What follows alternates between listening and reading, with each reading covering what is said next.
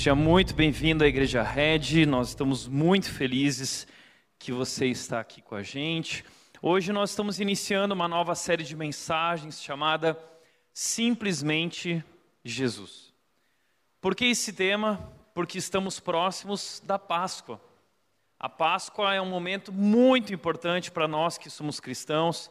É a maior festa da tradição cristã, da fé cristã tão celebrada, tão comemorada no mundo inteiro, mas talvez tão pouco compreendida em seu significado, em sua plenitude, em sua amplitude. Aliás, não somente a Páscoa é desconhecida em seu verdadeiro significado, mas também aquele que está por trás da Páscoa, a pessoa de Jesus. Tão conhecida, tão falada, tão tatuada. Jesus Cristo está na boca de todo mundo, o mundo inteiro diz acreditar em Jesus. Mas será que nós, será que as pessoas, será que esse mundo realmente conhece quem é Jesus? Essa série é sobre isso. Se você for dar um Google e digitar lá no Google o seguinte: quais são as pessoas mais famosas da história, os nomes mais famosos da história. Você vai descobrir que o nome de Jesus Cristo está na maioria das listas em primeiro lugar, como o nome mais conhecido, mais comentado, mais lembrado. Em segundo lugar, você vai ver, por exemplo, o nome de Charles Darwin, criador da teoria da evolução, um geólogo, biólogo que fez esses avanços na biologia avanços. Né? Ah, você vai ver também o nome de Albert Einstein, que foi um físico alemão, que foi o criador da teo teoria da relatividade, que é um dos principais pilares da física moderna hoje. Um homem também muito conhecido. Esses são alguns dos nomes mais conhecidos da história. E ali está Jesus. Agora, qual a diferença de Jesus para todos esses outros homens. Quem é realmente Jesus? A revista Época, há alguns anos atrás, lançou essa reportagem de capa chamada Deus é Pop. Jesus é pop. E essa reportagem dizia o seguinte: uma pesquisa inédita revela que 95% dos jovens brasileiros se dizem religiosos e estão em busca de novas formas de expressar a sua fé. Ou seja, nós vivemos em um país que é extremamente religioso e no nosso país Jesus Cristo é uma figura muito conhecida e a maior parte, se não praticamente toda a população do Brasil diz acreditar, inclusive até seguir e gostar de Jesus. Mas essa popularidade de Jesus demanda uma pergunta importante: quem é Jesus. Quem é realmente Jesus? E se você fosse responder essa pergunta, se eu te pedisse para completar essa sentença, completar essa lacuna, o que você falaria, o que você diria, como você descreveria Jesus? Todos têm uma ideia. As pessoas falam, cantam, comentam. O mundo inteiro Cada pessoa desse mundo tem talvez uma ideia diferente e descreveria um Jesus diferente um do outro. Por exemplo, alguns vão dizer que Jesus foi um grande profeta. Outros vão dizer que Jesus foi um Buda. O, o, o, alguns dizem isso, a, a religião hindu diz que Jesus foi um Buda. Outros vão dizer que Jesus ele foi o maior psicólogo que já existiu. Outros vão dizer que Jesus foi um grande líder e exemplo de liderança, veio ao mundo trazer exemplos de liderança. Ou mais do que exemplos de liderança, exemplos de uma boa pessoa. Essa é uma definição básica e comum. Fábio Porchat, há algum tempo atrás, ah, uma figura conturbada recentemente por um filme lançado aí pelo Danilo Gentili. O Fábio Porchat e o Porta dos Fundos lançaram, se não me engano, no ano passado, no retrasado, um especial de Natal falando sobre Jesus. E o Fábio Porchat assumiu nessa peça o papel de Jesus. Então foram perguntar para ele, Fábio, como você se sente representando Jesus Cristo? E o Fábio Porchat falou assim: Olha, eu fiquei muito contente, porque Jesus é um baita cara legal. Jesus é um baita cara legal. John Lennon, quando foi questionado a respeito de Jesus Cristo, muitos anos atrás, um dos integrantes da banda Beatles, ele disse o seguinte: Olha, eu, eu acho que Jesus é um cara muito legal. Eu não gosto dos seguidores dele, mas Jesus era um cara bacana. Essa é ideia de que a maioria das pessoas talvez tenha sobre Jesus, uma pessoa bacana, uma pessoa de boa, que veio ao mundo para ser paz e amor e nunca fez mal para ninguém. Mas há um problema nesse entendimento. Porque, como disse o escritor Tim Keller, Jesus não foi apenas um cara legal que fez o bem no mundo. Você não crucifica caras legais, você crucifica ameaças. A pergunta que eu tenho para fazer é a seguinte: se Jesus era realmente um baita cara legal, por que ele foi crucificado? Por que crucificaram Jesus? Por que ficaram tão incomodados com a presença de Jesus? Veja o que diz João a respeito da atitude das pessoas em relação a Jesus quando ele veio. O texto de João, capítulo 1, versículo 10 diz: Ele veio ao mundo que ele criou, mas o mundo não o reconheceu. Não reconheceram quem ele era. Por que não reconheceram? Sabe por quê? Porque tinham uma ideia a respeito dele.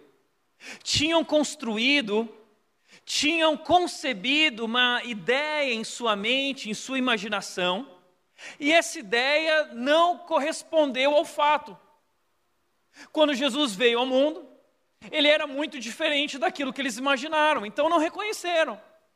O Jesus que eu imaginei, o Messias que eu imaginei, o Deus que eu imaginei, não é assim. Então o que aconteceu? Eles rejeitaram, veio ao seu próprio povo e eles o rejeitaram. Por quê? Porque não correspondia à ideia que eles tinham de Deus. E esse é o problema. A nossa série é sobre isso. Porque existem hoje muitas ideias a respeito de Deus, a respeito de Jesus, e talvez essas ideias não correspondam a quem ele realmente é de fato.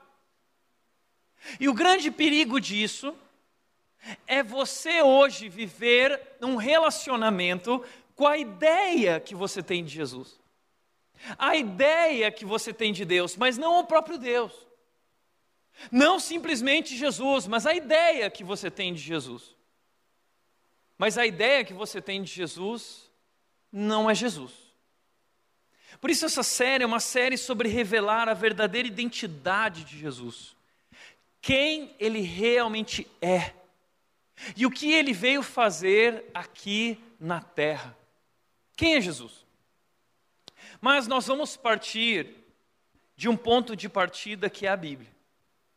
Nós não vamos aqui partir do eu acho que, porque é aí que mora o perigo. Ah, eu acho que. Bom, nós vamos partir da revelação bíblica. A Bíblia é sobre Jesus, ela é um livro que aponta para Jesus, de Gênesis a Apocalipse, de, do início ao fim é sobre Jesus. Nós vamos olhar para a Bíblia, mas vamos olhar especialmente para o Evangelho de João. Porque João diz que havia uma ideia e essa ideia não correspondeu ao fato. Então nós precisamos aprender com João qual é a ideia certa. E ele disse o seguinte: eu vou escrever um livro para trazer qual é, quem é realmente Jesus, muito além das suas ideias e achismos. E ele disse lá no final do evangelho dele, ele disse o seguinte: Estes, porém, né, esses fatos que eu registrei estão registrados para que vocês creiam que Jesus é o Cristo, o Filho de Deus, e para que crendo nele tenham vida pelo poder do seu nome. João decidiu escrever o evangelho dele para que nós possamos entender quem realmente é Jesus. Tiago, como eu posso conhecer Jesus? Uma das principais maneiras de você conhecer Jesus é através da sua palavra. E na Bíblia, a palavra de Deus, existem quatro livros que nós chamamos de evangelhos, que são livros a respeito de Jesus, quem ele era, o que ele fez e por que ele fez. Nós temos quatro evangelhos. Nós temos Mateus, temos Marcos, temos Lucas e temos João. Cada um deles foi escrito por um autor diferente, com, de uma perspectiva diferente, com um propósito diferente, para um público diferente. Mateus, por exemplo, escreveu para os judeus, falando sobre o rei dos judeus. Marcos vai escrever para os romanos, Lucas vai escrever uh, com um destino geral para o mundo inteiro, e João também. João é o último evangelho a ser escrito. Depois de muitos anos, João vai escrever esse evangelho, que é um evangelho maravilhoso a respeito de Jesus, mas ele é diferente de todos os outros evangelhos, porque os outros foram construídos de forma cronológica. João não foi escrito de forma cronológica. Ele foi escrito de acordo com o plano de João para revelar quem é a pessoa de Jesus. E é um evangelho profundo, mas ao mesmo tempo simples. Por isso eu acho o evangelho de João incrível, é apaixonante. E se você quiser conhecer João e, e, não, Jesus e não conhece nada sobre Jesus, eu te diria: comece pelo evangelho de João. Porque até para Mel, quando a Mel estava na barriga da mamãe, a Nath estava grávida, e eu li a Bíblia para Mel, eu comecei em João. Pra, porque João apresenta Jesus, quem ele realmente é.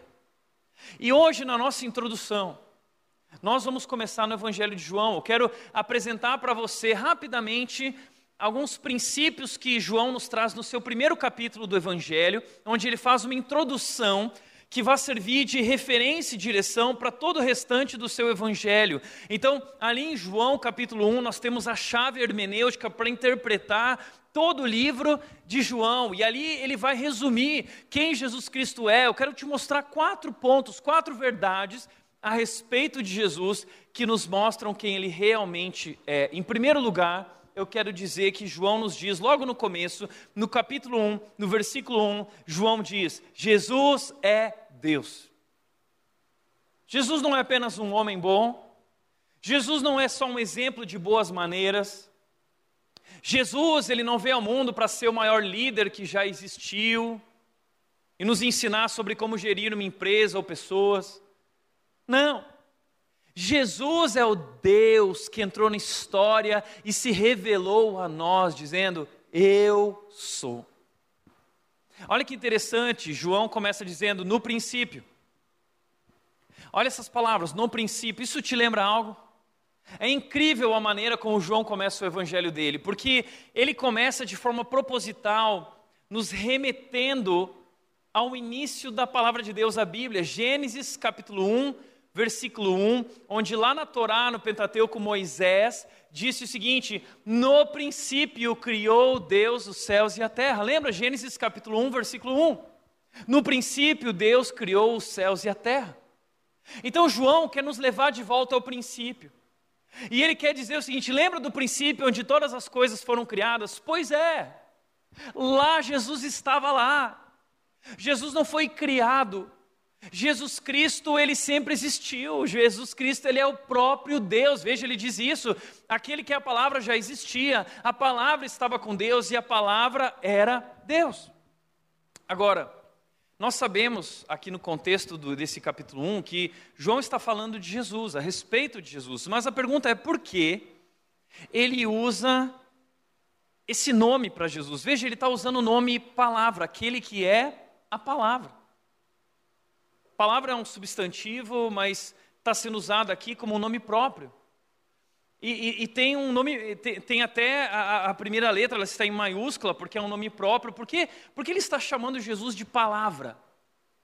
E ele vai se referir a Jesus dessa forma: a palavra estava com Deus e a palavra era Deus. E ele vai continuar dizendo isso, não somente no seu evangelho, mas nas suas cartas, 1 João, 2 João, 3 João. Várias vezes ele vai se referir a Jesus como aquele que é a palavra.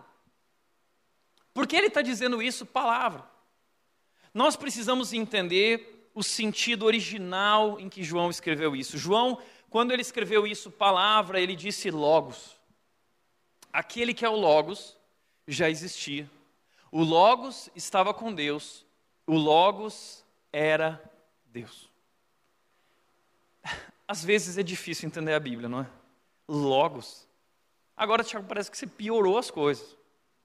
Então a gente precisa voltar dois mil anos atrás. Nós vamos voltar dois mil anos atrás e vamos descobrir que João, provavelmente, ele escreveu o seu evangelho lá na cidade de Éfeso. Ou o que nós sabemos é que João viveu na cidade, muito provavelmente viveu na cidade de Éfeso. A cidade de Éfeso é muito conhecida por nós, eu preguei aqui sobre, semana passada sobre Éfeso. É, era uma cidade muito importante da Ásia Menor, que era celeiro de vários pensadores, ah, ah, filósofos, como por exemplo ah, Heráclito de Éfeso, que viveu 540 anos antes de Cristo. A cidade de Éfeso tinha lá a biblioteca de Celso, que era um prédio muito grande, que havia reunido, guardado todo o conhecimento sobre a humanidade, desenvolvido até ali. Muitos títulos importantes da filosofia estavam na biblioteca de Celso, e quem queria é, desenvolver o seu pensamento e conhecimento ia até lá para estudar, para conhecer. E um dos títulos que havia lá era Heráclito de Éfeso, um homem, um filósofo importante da cidade de Éfeso, que desenvolveu um conceito chamado Logos. 500 anos antes de João, esse homem desenvolveu o conceito do Logos, dizendo o seguinte: o que é o Logos? O Logos é uma racionalidade que governa a natureza, uma harmonia íntima que parece organizar a física e trazer sentido à vida. Talvez você está mais perdido do que nunca agora, né? Mas deixa eu te ensinar uma coisa: sempre que alguém vai citar um filósofo, por mais que você não entenda, faz de conta que você entendeu. Faz assim, ó. Então, se tem alguém olhando para você agora, você faz assim, ó.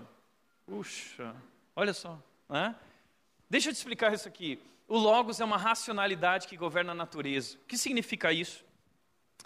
Heráclito, ele faz uma ruptura com o pensamento filosófico até aqui. Porque até aqui os filósofos e grandes pensadores, eles partiam para tentar entender a origem da humanidade, o significado e sentido da vida a partir dos mitos que foram desenvolvidos, os mitos dos deuses do Olimpo e tantos outros mitos que existiam, frutos da mera imaginação humana. E haviam muitas loucuras. Então Heráclito decidiu romper com tudo isso e usar a razão. E ele começou a olhar para o planeta Terra, para a natureza, e ele começou a perceber que havia algo interessante na natureza. A natureza é regida por algo, existe algo por trás da natureza que ele deu o nome de Logos. Eu não sei o que é, alguns vão dizer que é uma força, alguns vão dizer que é uma energia, mas é consenso na ciência.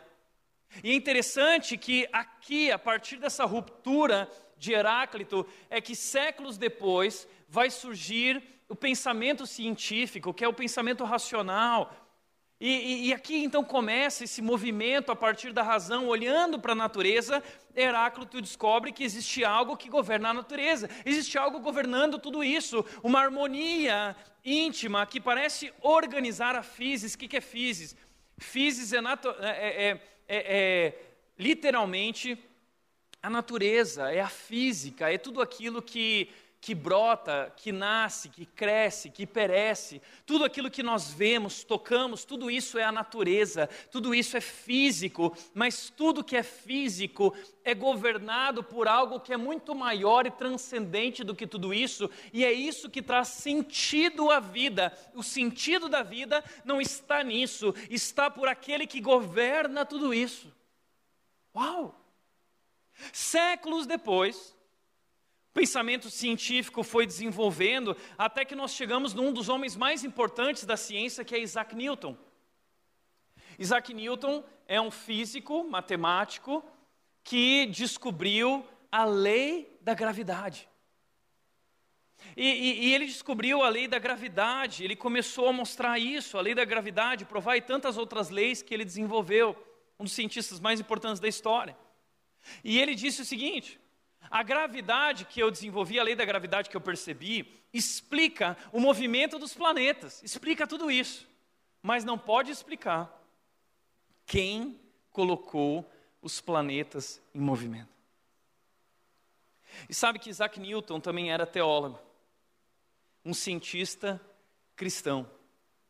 E ele diz: a minha maior, a minha última e maior descoberta é que o universo é governado por um ser que tudo pode, que tudo pode, é todo poderoso.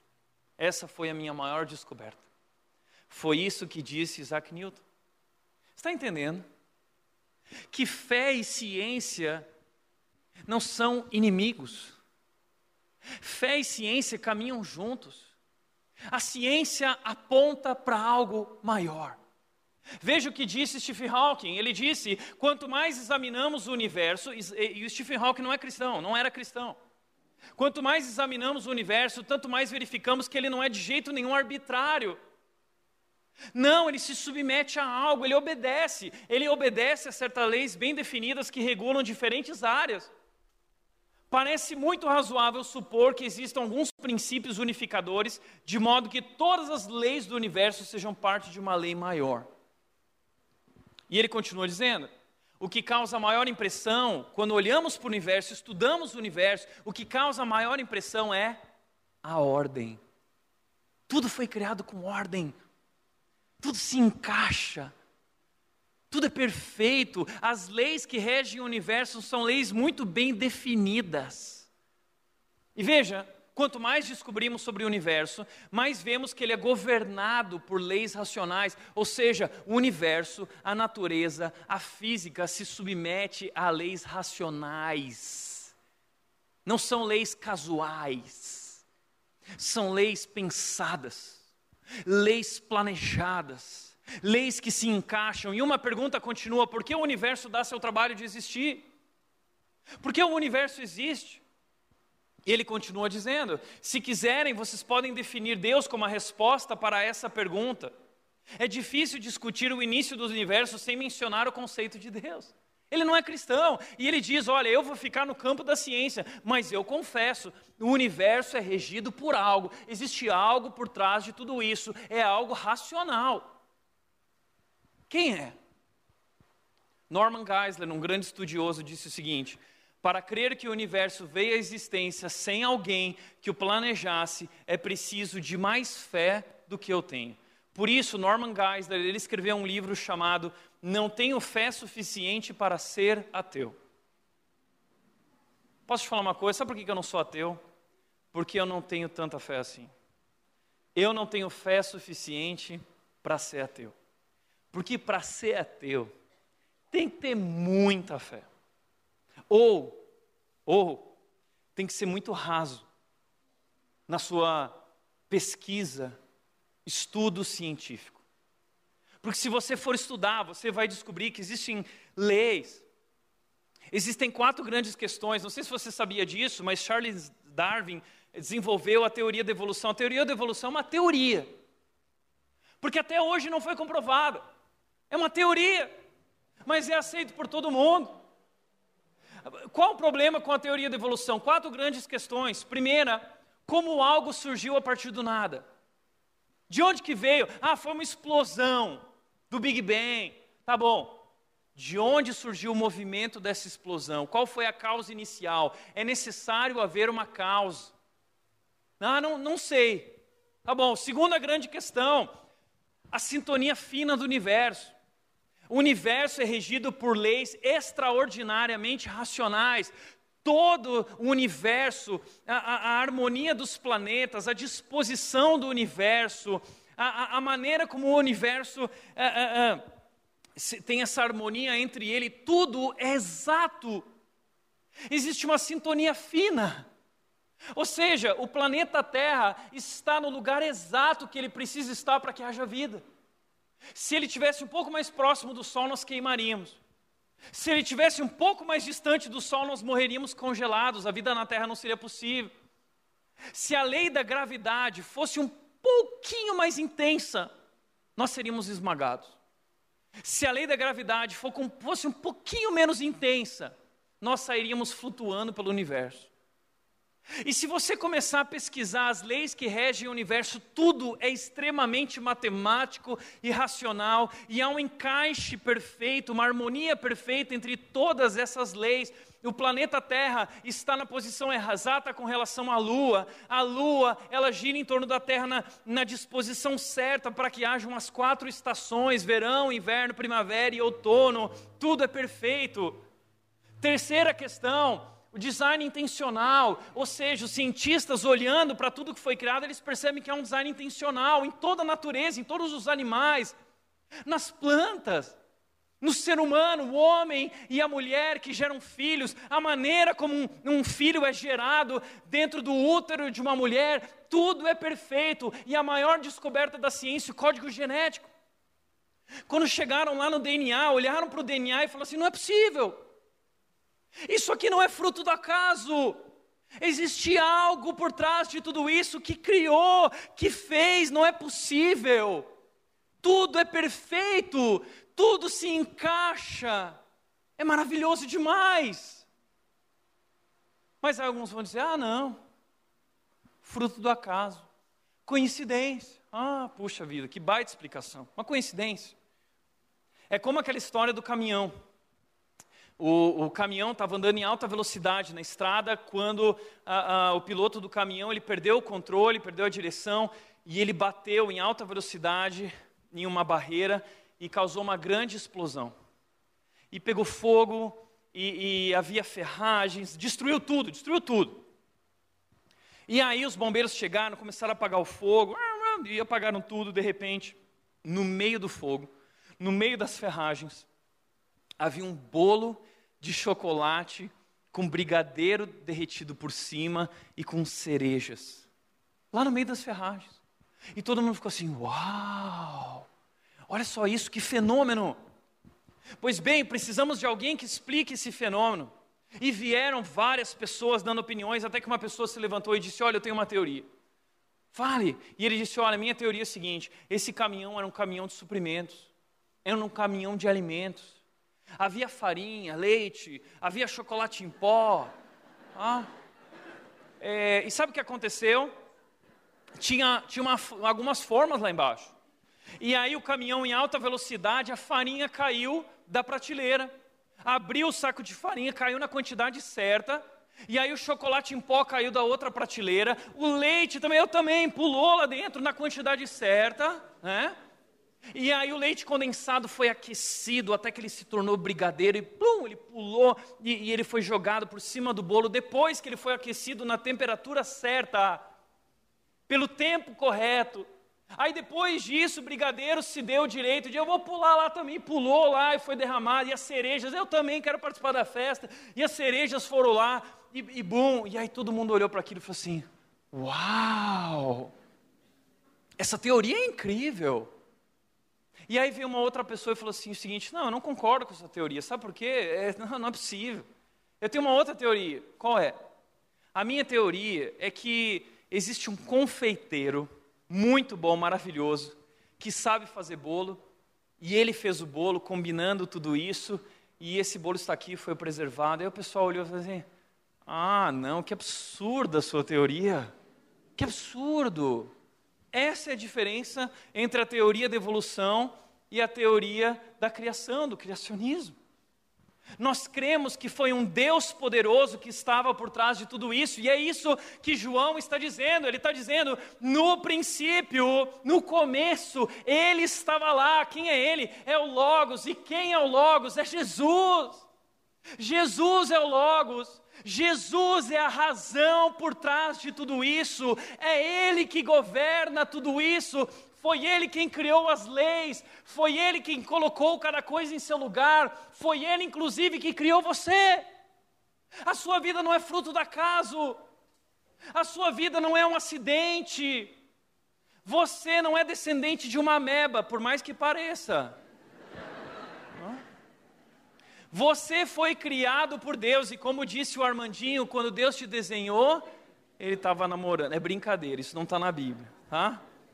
Foi Jesus quem te fez, a tua identidade, quem você é, a maneira como você age, o teu temperamento, o teu jeito, tudo isso foi criado por Jesus, foi Ele quem criou. É isso que João está dizendo, ele diz nos versículos 2 e 3: Ele existia no princípio com Deus, por meio dele, Deus criou todas as coisas, por meio dele, todas as coisas foram criadas, e sem Ele, nada foi criado. Ele é o Criador. E sabe por que João fala isso tão de boca cheia? Porque João viu. João diz na carta dele, 1 João capítulo 1, versículo 1, ele diz assim: Aquele que nós proclamamos é aquele que nós ouvimos. Nós vimos com os nossos próprios olhos, ele diz, nós tocamos com as nossas mãos, ele é Deus, sabe por quê? João um dia estava naquele barco, que barco? O barco no meio da tempestade, Jesus e os discípulos, e a tempestade fustigando o barco, e de repente o pessoal, Jesus, nós vamos morrer, e aí Jesus levanta e fala assim: mar, vento, para tudo, e o mar se acalma. E eles olham e dizem o seguinte: quem é esse que controla o vento e controla o mar? Sabe quem é esse? É aquele que criou o mar e criou o vento e criou a natureza e criou as leis da física. Ele não é somente o criador das leis, ele governa as leis. As leis se submetem a ele. João viu, eu vi o mar se submeter a ele, eu vi o vento se submeter a ele. Eu posso dizer de boca cheia: ele é Deus, Jesus é Deus. Foi por isso que o evangelho de João foi escrito. Ele é Deus. Eu acho isso tão maravilhoso, porque o ser humano ele está em busca da verdade. O que está por trás de tudo isso? Qual é o sentido da vida? E ao longo da história, o ser humano foi tentando encontrar um Deus e dar nome a esses deuses. Havia Deus para o sol, Deus para a lua, Deus para a terra, Deus para o mar, tem Deus, tem Deus para todo lado, porque o ser humano, ele está nessa busca por aquilo que é transcendente, porque nós sabemos há algo dentro de nós dizendo que existe algo mais, basta olhar, basta ver, basta reconhecer. Eu lembro no dia que eu estava em Bali, lá na Indonésia, e Bali, ah, o nome de Bali significa Ilha dos Deuses. E eu fiquei apavorado quando eu cheguei em Bali, porque eu nunca vi tantos deuses na minha vida. Cada casa tem um Deus, cada casa tem um templo de adoração a um Deus. Um é o Deus Sol, o outro é o Deus Lua, o outro é o Deus Mar, o Deus Peixe, um Deus mais terrível que o outro. Vários deuses. O ser humano, desde a antiguidade, vem tentando descobrir quem é Deus. E Jesus, então, ele entra na história para dizer: eu sou Deus, não é o sol, eu criei o sol, não é a lua, eu criei a lua, não é o mar, não é a água, não é a terra, o fogo sou eu, eu sou, eu sou. Colossenses 1,15 diz que Jesus Cristo é a imagem do Deus invisível. E todas as coisas foram criadas por Ele, só existem nele, só fazem sentido nele. Hebreus 1,3 diz que o Filho é a expressão exata de Deus. Ou seja, se você quer saber quem Deus é, olhe para Jesus. Jesus veio ao mundo para dizer: Eu sou Deus, estou aqui, cheguei, olhem para mim, eu sou Deus. E João escreve o evangelho dele uh, de maneira espetacular para descrever que ele, é, que ele é realmente Deus. E ele apresenta sete eu sou, sete afirmações de Jesus sobre si mesmo, dizendo: Eu sou o pão da vida, eu sou a luz do mundo, eu sou a porta, o bom pastor, a ressurreição e a vida, eu sou o caminho, a verdade e a vida, eu sou a videira verdadeira. João vai apresentar sete milagres de Jesus, sete coisas extraordinárias que Jesus fez, como a multiplicação dos pães, a água em vinho, e ele vai mostrar sete pessoas que tiveram um encontro com Jesus e disseram: realmente ele é Deus. Ele é Deus. João foi escrito para mostrar: Jesus é Deus. Então agora você sabe quem é Deus. Deus é Jesus. Jesus é Deus. O nosso Deus é um Deus que existe em três pessoas. É, nós cremos na Trindade: Deus Pai, Deus Filho, Deus Espírito Santo. E eles estavam juntos lá na criação. Gênesis capítulo 1, versículo 26 diz o seguinte: Deus disse: façamos, façamos o homem à nossa imagem e semelhança. Como assim façamos? Quem estava junto? Pai, o Filho e o Espírito Santo. Um Deus que existe em três pessoas. É uma verdade muito grande para nós entendermos, mas esse é o nosso Deus poderoso Deus Criador. Mas segunda coisa que João vai dizer, ele vai dizer que Jesus não é somente Deus, Jesus é a vida. Jesus é a própria vida, ele diz: aquele que é a palavra, o Logos, é o Logos que possui a vida. Todos nós queremos vida, não é? A gente está em busca da vida. Sabe onde que está a vida? Está no Logos, Jesus. Agora, olha que interessante. A palavra vida aqui é uma palavra diferente. A palavra vida aqui é a palavra Zoe. E essa palavra é usada 36 vezes no Evangelho de João. Isso é muito interessante porque essa não era a palavra mais comum para falar de vida. O grego ele tinha várias palavras para descrever a vida. A, a, mais comum delas era bios. Bios. Existia uma outra palavra para descrever a vida, que era a palavra psique, a vida interior. Esse mundo interior que existe dentro de nós. Quando a gente fala de alma, pensamentos, sentimentos, emoções, sabia que até hoje a ciência não conseguiu comprovar de onde que vêm os pensamentos? A ciência até hoje não conseguiu comprovar. Acredita-se que é o cérebro, mas não conseguiu. Existe um mundo interior dentro de nós, existe uma psique. Mas existe uma terceira palavra, um uso em comum, que é zoe, e, e por que João está usando a palavra zoe? Porque ele está falando de uma vida diferente. E a melhor definição para nós entendermos essa vida, talvez é João capítulo 10, versículo 10, que diz: Eu vim para que vocês para lhes dar vida, vida zoe. E o que, que é essa vida zoe? Eu vim para lhes dar vida. Jesus está dizendo: Eu sou a vida e eu vim lhes dar essa vida zoe. Que vida é essa? Uma vida plena, uma vida que satisfaz. Sabe essa busca do ser humano por essa tal de felicidade? Sabe esse anseio interior Sabe essa insatisfação crônica dentro de nós, gritando e dizendo: sacia-me, sacia-me, e nós estamos em busca na vida de bens materiais, de dinheiro, de sucesso, de reconhecimento, de afirmação. Nós queremos encontrar essa vida e a gente passa a vida inteira buscando essa vida e não encontra. Sabe por quê? Porque essa vida não está em nada que o mundo pode oferecer. Essa vida é a vida que Jesus Cristo veio nos trazer. Zoe é a vida divina. Zoe é a vida que vem de Deus, é a verdadeira vida. João algumas vezes vai usar essa palavra como vida eterna. É uma vida maior, é uma vida melhor, é uma vida realmente cheia de significado. Como Davi disse no Salmo 23, no meu cálice transborda. Esse transbordar é Zoe. É uma vida abundante. Algumas traduções vão, vão dizer o seguinte: Eu vim para que vocês tenham vida em abundância. Quando Jesus estava diante daquela mulher no poço, a mulher samaritana, aquela mulher tinha sua busca em relacionamentos fracassados. E Jesus disse o seguinte: Olha, no dia que você beber da água que eu tenho para te dar, o dia que você experimentar a verdadeira vida, você nunca mais voltará a ter sede. Pelo contrário, do seu interior fluirão rios, rios, rios de água viva. Você vai transbordar. É abundância. É isso que você encontra em mim. É isso que nós encontramos em Jesus. E talvez esse é o motivo pelo qual você anda tão insatisfeito com a sua vida, ou tão doente. Porque, veja bem, nós nos atentamos para a vida bios. Existe uma lógica da vida bios, temos que nos alimentar bem, comer legumes, verduras, fazer exercícios físicos. Talvez você está se cuidando, legal, bacana, parabéns. Talvez você sabe que precisa cuidar da sua psique, existe uma lógica em torno da psique, chamada psicológico, né? E nós cuidamos desse mundo psicológico, nossas emoções, nossos... ok, legal. Você pode tratar tudo isso, mas você não vai tratar a fonte, porque a fonte da vida é Zoe. E João escreve o livro dele para falar sobre essa lógica da vida Zoe.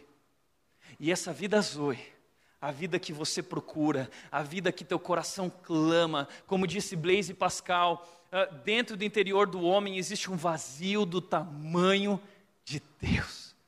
Só Jesus pode preencher. Jesus é a fonte da vida em abundância e Ele quer te encher com vida. Talvez o que você está buscando, esse mundo não pode te dar. Só Jesus Cristo nos dá vida Mas o texto continua dizendo: aquele que a palavra possuía vida, e a sua vida, quando entra em nossa vida, traz luz. Veja, a sua vida trouxe luz a todos. Trouxe luz. A luz brilha na escuridão e a escuridão nunca conseguiu apagá-la. Olha que legal, João está lembrando lá de Gênesis capítulo 1. Qual é o segundo versículo lá? Disse Deus: haja luz.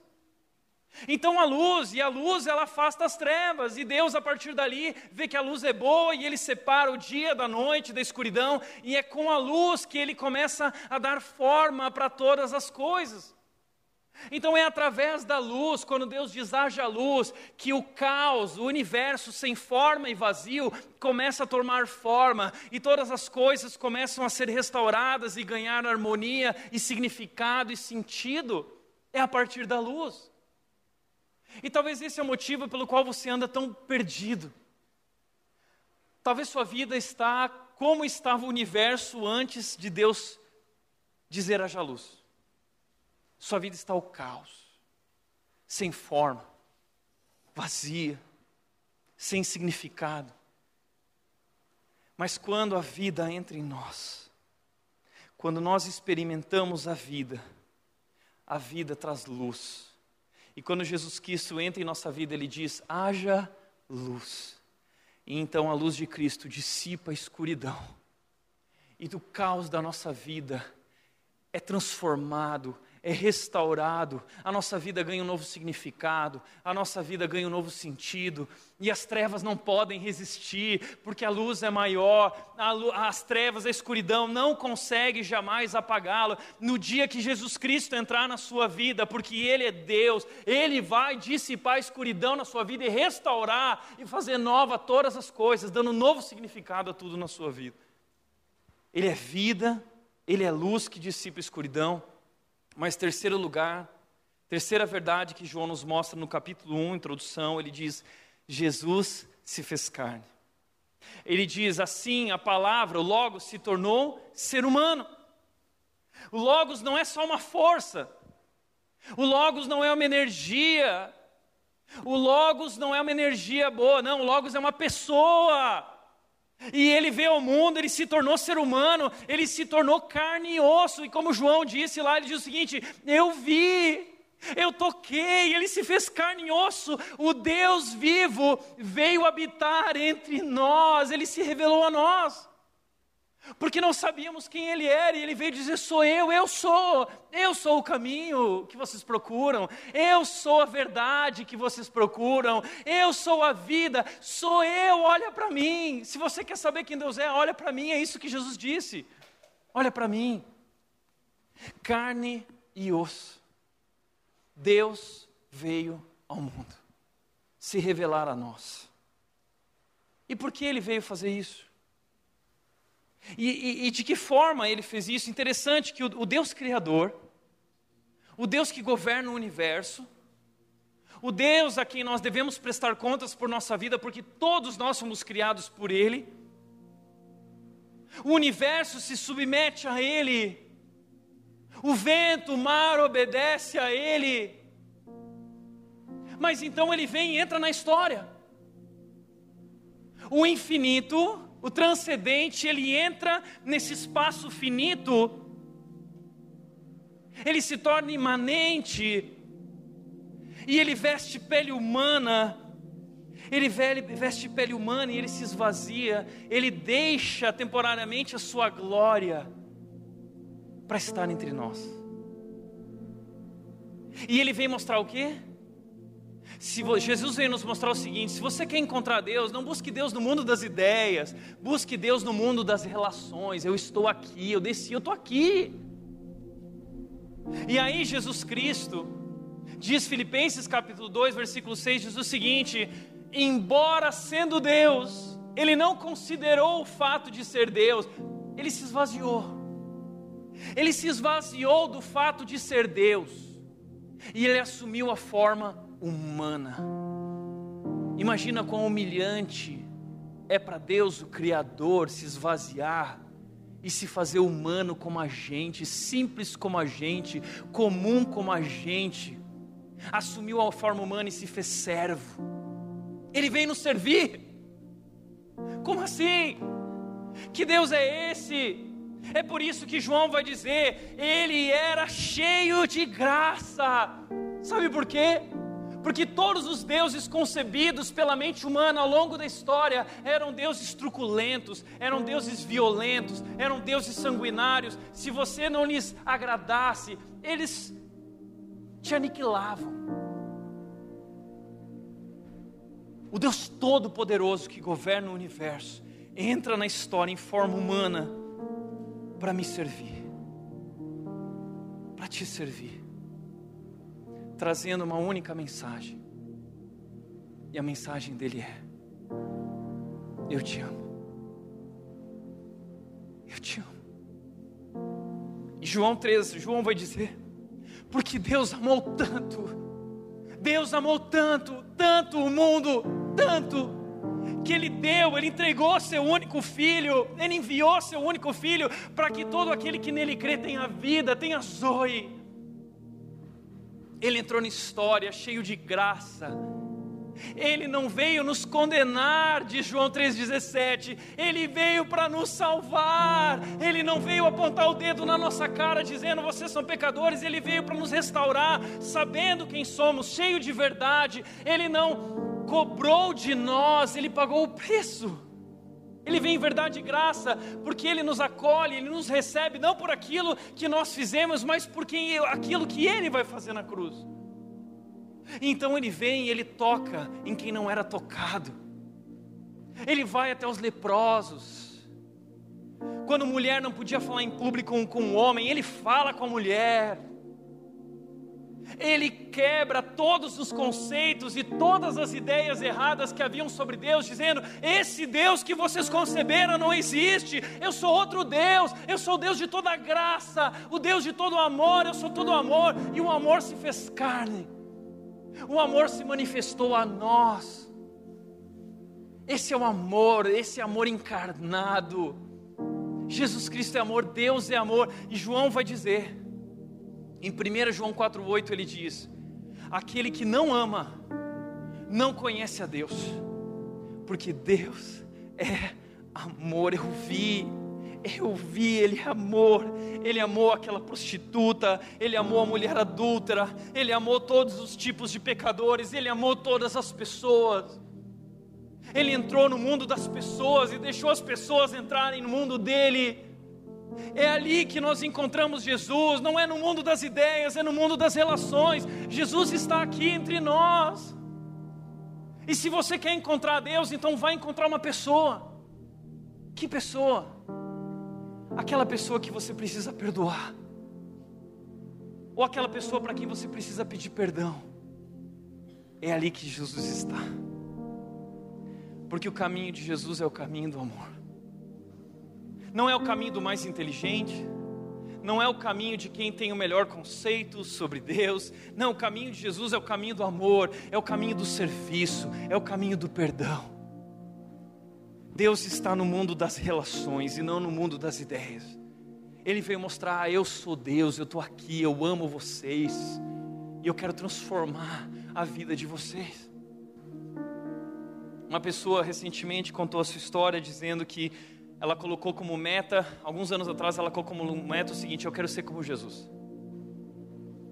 E naquele ano, aquela pessoa passou por uma experiência de traição com o melhor amigo. Fui traído. Eu fiquei tão triste. Até o dia que eu percebi que aquela era a resposta para a minha oração.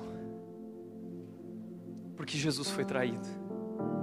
E ali eu tive a chance de ser como Jesus e perdoar aquele que me traiu.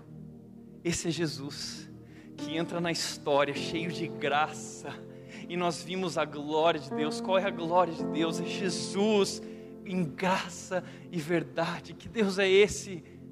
Que Deus é esse? Ele veio à terra dizer que nos ama e nos aceita. Como Ele nos aceita, apesar de quem somos, pecadores, desobedientes. Essa é a quarta verdade, João. Ele nos aceita. Antes disso, existe esse livro mais que um carpinteiro. Presta atenção, nós estamos vendendo esse livro ali hoje na saída. O que é esse livro? Esse livro é, foi escrito pelo Josh McDowell. E o Josh McDowell foi um homem que entrou na universidade e ele começou a questionar Deus. Ele não acreditava nesse negócio de cristianismo. Tinha um grupo de cristãos ali, ele fez amizade com aquela turma, e aquela turma virou para ele: Josh, você precisa conhecer a Deus, você precisa se render a Jesus. E o Josh disse: Para com isso, parem de tentar me convencer com essas ideias ridículas sobre Deus, sobre Jesus, pois nós estamos num ambiente acadêmico, precisamos conversar sobre coisas mais profundas, coisas mais intelectuais. E aí essa moçada diz para ele o seguinte: então, Josh, nós te desafiamos. Se você acha que crer em Jesus não é algo intelectual e profundo, não é verdadeiro, então nós te desafiamos, prove-nos que ele não é o filho de Deus e que ele não existiu ou não era quem dizia ser. Prove-nos. E o Josh, cheio de orgulho, ele disse: Eu vou provar e ele começou a estudar, estudar e mergulhou nos livros, abandonou um período da faculdade para poder se dedicar a isso. Ele pesquisou tudo. E sabe o que aconteceu depois de tudo? Ele se rendeu a Jesus Cristo. É Ele, ele disse: É Ele, é verdade. E ele escreveu um livro reunindo todo o estudo dele, mais que um carpinteiro. Ele escreve um livro dizendo: aquele homem era mais que um carpinteiro, ele veio ao mundo, aquele homem é Deus, aquele carpinteiro é Deus. E ele escreve dizendo o seguinte, capítulo 13, o capítulo mais importante do livro, ele encerra o livro dizendo isso: Ele mudou minha vida. E veja o que ele diz: preciso dizer, Jesus Cristo transforma vidas. O cristianismo não é uma religião, não é um sistema, não é um ideal ético, não é um fenômeno psicológico. O cristianismo é uma pessoa, Jesus Cristo, cujo negócio é transformar vidas. Entenda isso: a verdade do cristianismo não é uma ideia, não é uma crença. A verdade do cristianismo é uma pessoa, é Jesus Cristo, Ele é pessoa, Ele está aqui, Ele quer ter um relacionamento comigo e com você, e a partir desse relacionamento, o Josh foi transformado. E ele conta, ele mudou minha vida. E ele conta uma das experiências. Ele diz: Havia um homem que eu odiava acima de todos, meu pai, mas o amor de Deus entrou em minha vida de maneira tão poderosa que fui esvaziado de todo ódio. Porque quando a luz de Cristo entra na nossa vida, Ele dissipa a escuridão, Ele dissipa o ódio, Ele dissipa tudo que existe dentro de nós e Ele restaura novamente, Ele faz novas todas as coisas, trazendo um novo significado. E o Josh disse que ele foi até o pai e perdoou o pai, e o pai conheceu a Cristo e se rendeu a Cristo. O Josh conta no livro dele que ele foi abusado dos 6 aos 13 anos por um amigo da mãe dele que cuidava dele, dos 6 aos 13 anos, 7 anos de abuso. E o Josh, quando conheceu Jesus, entendeu. Ele foi inundado pelo amor de Deus. E ele entendeu que ele precisava perdoar o abusador. E ele foi até o abusador e ele disse: Olha, o que você fez foi errado, mas eu te perdoo. Porque eu conheci um amor que restaurou a minha vida e trouxe novo significado na minha vida, apesar do que você fez. Eu conheci uma mulher na nossa igreja que foi abusada pelo pai, na sua infância. Talvez essa é a sua história também. Talvez você carrega marcas. Ela disse: Tiago, a minha vida inteira foi um lixo por causa daquilo na minha adolescência, eu não sabia quem eu era, até o dia, até o dia que eu conheci Jesus e o amor dele. Jesus transformou minha vida e dissipou todo o lixo que havia na minha vida. E o amor de Jesus me fez voltar na direção do meu pai. Eu fui até meu pai, que da igreja. E ela perdoou, a moça da igreja perdoou o pai. Pai, eu te perdoo, apesar do erro que você cometeu eu te perdoo. O pai dela conheceu a Cristo e o relacionamento deles foi completamente restaurado. Sabe por quê? Porque é isso que acontece quando Jesus entra na nossa vida, ele restaura tudo. Ele transforma o caos, ele dissipa a escuridão e ele traz harmonia. Quando a palavra dele diz haja luz, então a luz, a harmonia e tudo é feito novo. É isso que é Zoe, é uma nova vida, vivo novo. Em Cristo todas as coisas são feitas novas. Ele é gente, ele se fez carne, ele transforma vidas. Ele quer ter um relacionamento com você. Alguns anos atrás eu tive o privilégio de conhecer o irmão Medi. Pregamos na mesma conferência. O irmão Medi é um muçulmano que conheceu Jesus e hoje é pregador do Evangelho de Jesus. Hoje de manhã eu dei oi para uma voluntária, a Aline, que está servindo aqui entre nós hoje como voluntária. A Aline é de uma família muçulmana, cresceu num ambiente muito difícil, mas um dia ela conheceu Jesus e hoje está aqui, servindo Jesus, porque Jesus transformou a vida dela. E o Medi, ele, ele é muçulmano, filho da maior autoridade religiosa do Marrocos, maior autoridade religiosa do Marrocos família real. O Medi é um príncipe, ou era um príncipe até então. Bilionário, de uma maneira que nós não somos capazes de entender, gente que anda de helicóptero, aquela loucura. E ele estava fazendo o mestrado dele, até que o tutor dele virou para ele e disse o seguinte: Olha, eu quero que você combata o cristianismo, você vai usar o, o, o Alcorão para combater o cristianismo. Então, eu vou te liberar. Eles não têm acesso à Bíblia, eles liberaram, recortaram lá o livro de Lucas. Estude o livro de Lucas e rebata o cristianismo. O Medi começou a estudar, mas ele conta que enquanto ele estudava, aquelas palavras começaram a se tornar tão verdadeiras e ele começou a sentir uma presença e ele começou a viciar na leitura daquele livro, e ele ia para o banheiro escondido, ele lia em lugares escondidos, no seu quarto, ele ia para o seu quarto, ele, ele começou a ler aquele livro, até que um dia Jesus virou para ele e disse: Medi, eu sou. Eu sou Jesus Cristo, o Filho de Deus, eu sou o Deus verdadeiro. E o Medi se rendeu a Cristo. E para poder conhecer mais Jesus, ele começou a frequentar uma igreja secreta, subterrânea, 650 quilômetros da sua casa. Ele ia lá escondido, voltava, até o dia que ele não aguentava mais. Ele disse: Pai, eu preciso te contar a verdade. Eu conheci o Deus verdadeiro, eu conheci o Deus vivo. Não é Maomé, não é Alá, é Jesus Cristo, o Filho do Deus vivo. E o Medi foi rejeitado, abandonado da sua família, perdeu o direito, todo o direito que tinha da família real, perdeu tudo que tinha. E ele foi, teve que fugir para o Brasil, ele é foragido. Ele é criminoso no Marrocos, em todos os países muçulmanos, ele é procurado, criminoso. Sabe qual foi o crime do Medi? Crer em Jesus Cristo, o Filho de Deus. E hoje ele está levando pessoas a Jesus e dizendo: Jesus Cristo é o Filho de Deus. Ele perdeu o direito da família real, mas hoje ele faz parte de outra família real, a família do Rei Jesus Cristo, e ganhou muitos irmãos nessa família. Abriu mão de tudo por causa de Jesus. O recebeu, o aceitou, não o rejeitou. Em quarto e último lugar, Jesus veio para morrer. Jesus veio, esse Deus que se revela, se fez carne, ele veio ao mundo por uma razão: nos servir. Nos servir no quê? nos servir sendo o sacrifício em nosso lugar. Porque o pecado tem como consequência a morte. E para que nós sejamos perdoados do nosso pecado, para que não morramos, é necessário um sacrifício. Será muito conhecido na cultura de Israel, o cordeiro era sacrificado no lugar dos pecados. E ao longo da história do Antigo Testamento, você vai ver na Bíblia, existia essa cultura do, do cordeiro sendo sacrificado. Se você pecava, tinha que sacrificar o cordeiro. Existe toda uma história por trás disso. E aí um dia então, no dia seguinte, João viu Jesus caminhando em sua direção e disse: Vejam, é o Cordeiro de Deus que tira o pecado do mundo. Isso é tão interessante, isso é tão profundo, o Cordeiro de Deus que tira o pecado do mundo. Sabe por quê?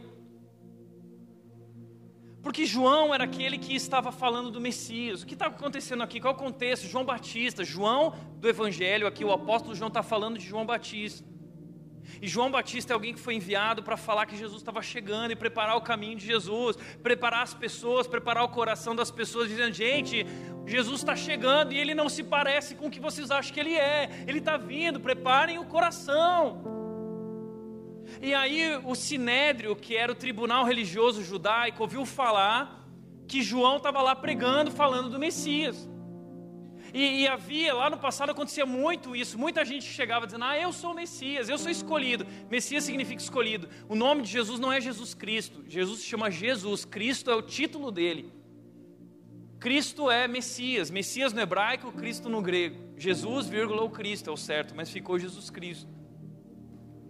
E quando então João estava lá pregando sobre o Messias, eles foram lá, um comitê foi mandado para falar com João, dizendo que história é essa de Messias? E aí João disse o seguinte: Olha, não sou eu, não sou eu o Messias, não, eu só estou falando que ele está vindo, eu sei que ele está chegando, e vocês têm que se preparar, porque ele já está entre nós.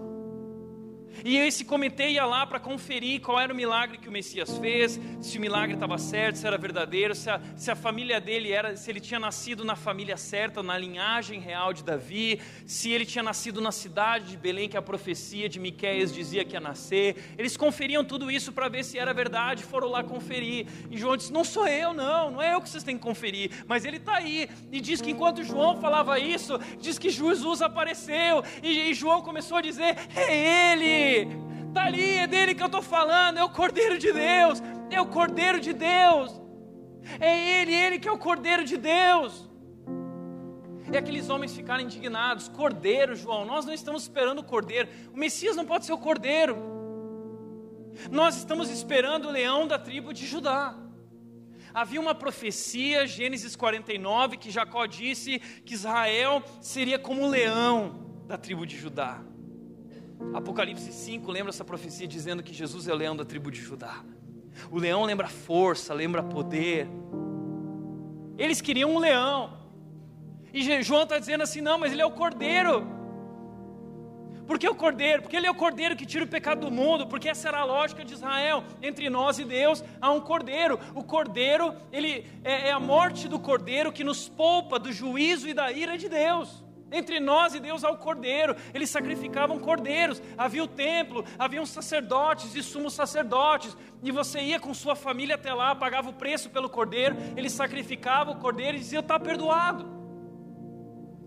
O que eles não tinham entendido é que todos esses cordeiros, na verdade, eram símbolo, eram uma sombra que apontava para aquele que estava por vir, o verdadeiro cordeiro Jesus Cristo, Filho de Deus, que entraria na história para oferecer um sacrifício permanente, um sacrifício perfeito, que seria para todos os homens e nunca mais precisaria ser feito outro sacrifício. Acabou.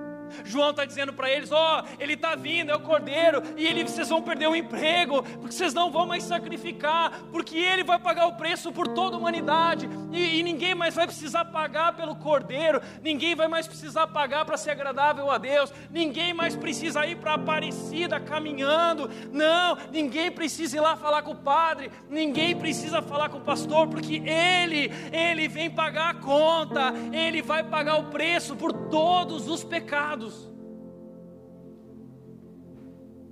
E ele veio, e ele derramou seu sangue como cordeiro, sangue que perdoa todos os pecados.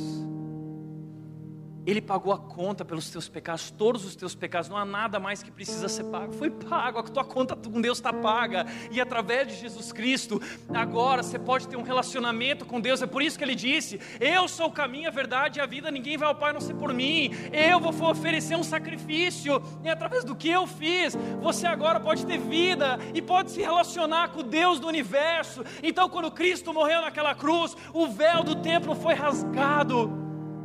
Jesus Cristo, quando passou na frente do templo, ele disse: Eu vou destruir esse templo e eu vou criar um templo novo. Agora, meus adoradores me adorarão em qualquer lugar, em espírito e em verdade. Nós não precisamos mais de nenhum aparato religioso para adorar a Deus. Jesus Cristo já fez tudo o que precisava ser feito como Cordeiro de Deus. Mas não era esse Messias que eles queriam eles queriam o Messias como uma autoridade política, leal, força, poderoso.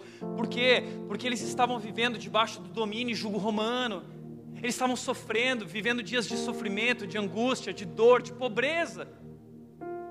E eles queriam um homem que viesse como Moisés, da estatura de Moisés, um libertador, que viesse libertá-los dessa escravidão. E quando Jesus vem, Jesus é muito pequeno, ele não é esse libertador, ele não pegou na espada, ele não matou ninguém. Eles queriam um Deus que fizesse eles voltarem àquele esplendor de Israel, como havia na época de Davi. Por isso, quando Jesus entra em Jerusalém, Mateus 21, 9, Jesus está entrando e o povo está dizendo: Hosana, bendito é o filho de Davi, é o rei que vai resgatar o esplendor. Mas naquela semana, o rei foi açoitado, foi cuspido e foi crucificado. E aí Pilatos lá estava lá com Barrabás e Jesus disse: Quem vocês querem que eu solte?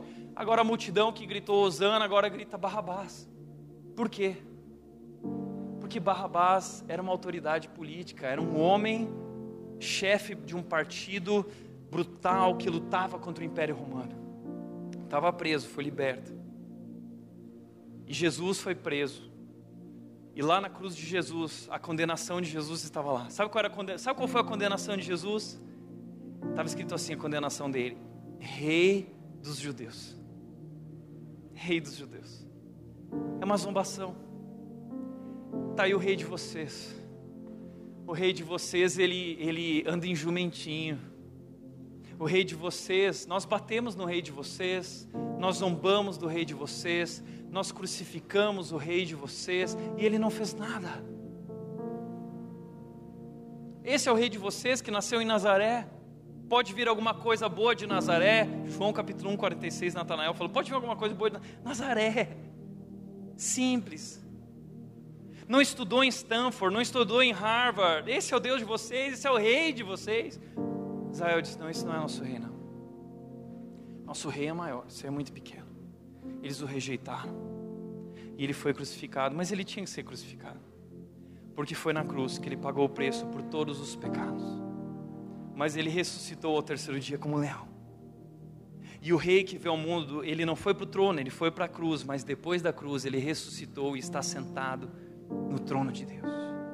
Ele está reinando e governando, e a Bíblia diz que ele voltará, Apocalipse 5 dias, que ele voltará como o leão da tribo de Judá, e ele vai reunir o seu povo, ele vai reunir sua família, e nós reinaremos com ele. Quem? Quem o receber, quem o aceitar.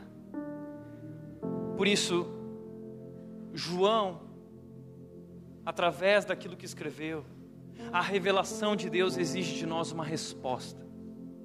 Qual será a sua resposta diante da revelação que você ouviu hoje aqui? Só existem duas respostas. Primeira resposta: veio ao mundo que ele criou, mas o mundo não o reconheceu. Era uma ideia diferente de Deus que eu tinha. Veio ao seu próprio povo e eles o rejeitaram. Essa é a primeira resposta. Você pode rejeitar. Talvez você não seja corajoso de rejeitá-lo, talvez você é só indiferente. A indiferença é rejeição. Permanecer indiferente, permanecer calado, não se submeter a ele é rejeição. Você pode dizer que crê nele, mas se você não sujeita a sua vida a ele, não se rende a ele, você o rejeitou. Segundo lugar, segunda resposta, diz João 1,12 mas a todos que creram nele o aceitaram, todos que aceitaram, que disseram sim, eu creio, eu creio que Ele é Deus, Ele é o Criador, Ele é a vida, Ele é luz, Ele se fez carne, Ele veio para morrer, Ele é o Salvador do mundo, e Ele é o Senhor, e todas as coisas devem se submeter a Ele, e ao se submeter a Ele, a vida ganha sentido. Eu creio eu recebo como meu Senhor.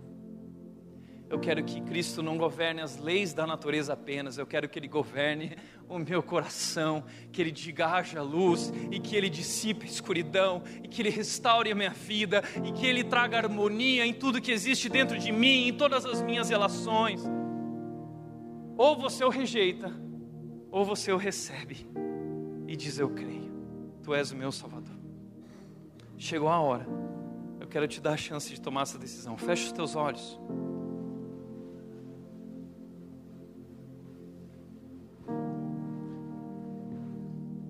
Eu vou fazer um momento agora aqui que é para aqueles que nunca talvez tinham ouvido essa verdade e nunca tomaram uma decisão dizendo eu creio. Eu, quero, eu vou convidar pessoas que querem tomar uma decisão com Jesus e recebê-lo como seu Salvador e Senhor. Eu quero te convidar a ficar de pé. Você que quer tomar uma decisão com Jesus e dizer: Eu creio, eu o recebo, eu aceito. Eu quero te convidar a ficar de pé. Você que quer tomar essa decisão, fica de pé. Eu quero te convidar a fazer uma oração. Nós vamos fazer uma oração. Todos, fica de olho fechado, todo mundo de olho fechado. Se você quer tomar essa decisão, fica de pé. Eu quero te convidar a fazer uma oração. Texto diz: Mas a todos que o receberam, eu quero te dar a chance agora de receber. Se você quer tomar essa decisão, fica de pé e faça essa oração, dizendo: Jesus Cristo, eu creio que tu és o Filho de Deus, tu és o próprio Deus, que entrou na história para me salvar. Tu és o Cordeiro de Deus que tira o pecado do mundo. Cristo, tira o pecado da minha vida, me salva. Eu quero te receber nessa noite, Jesus, como meu Salvador, como meu Senhor. Entra na minha vida e diga: dentro de mim haja luz, dissipa na minha vida a escuridão seja Senhor sobre todas as áreas da minha vida e restaure a minha vida. Em nome de Jesus. Em nome de Jesus. Amém. Amém.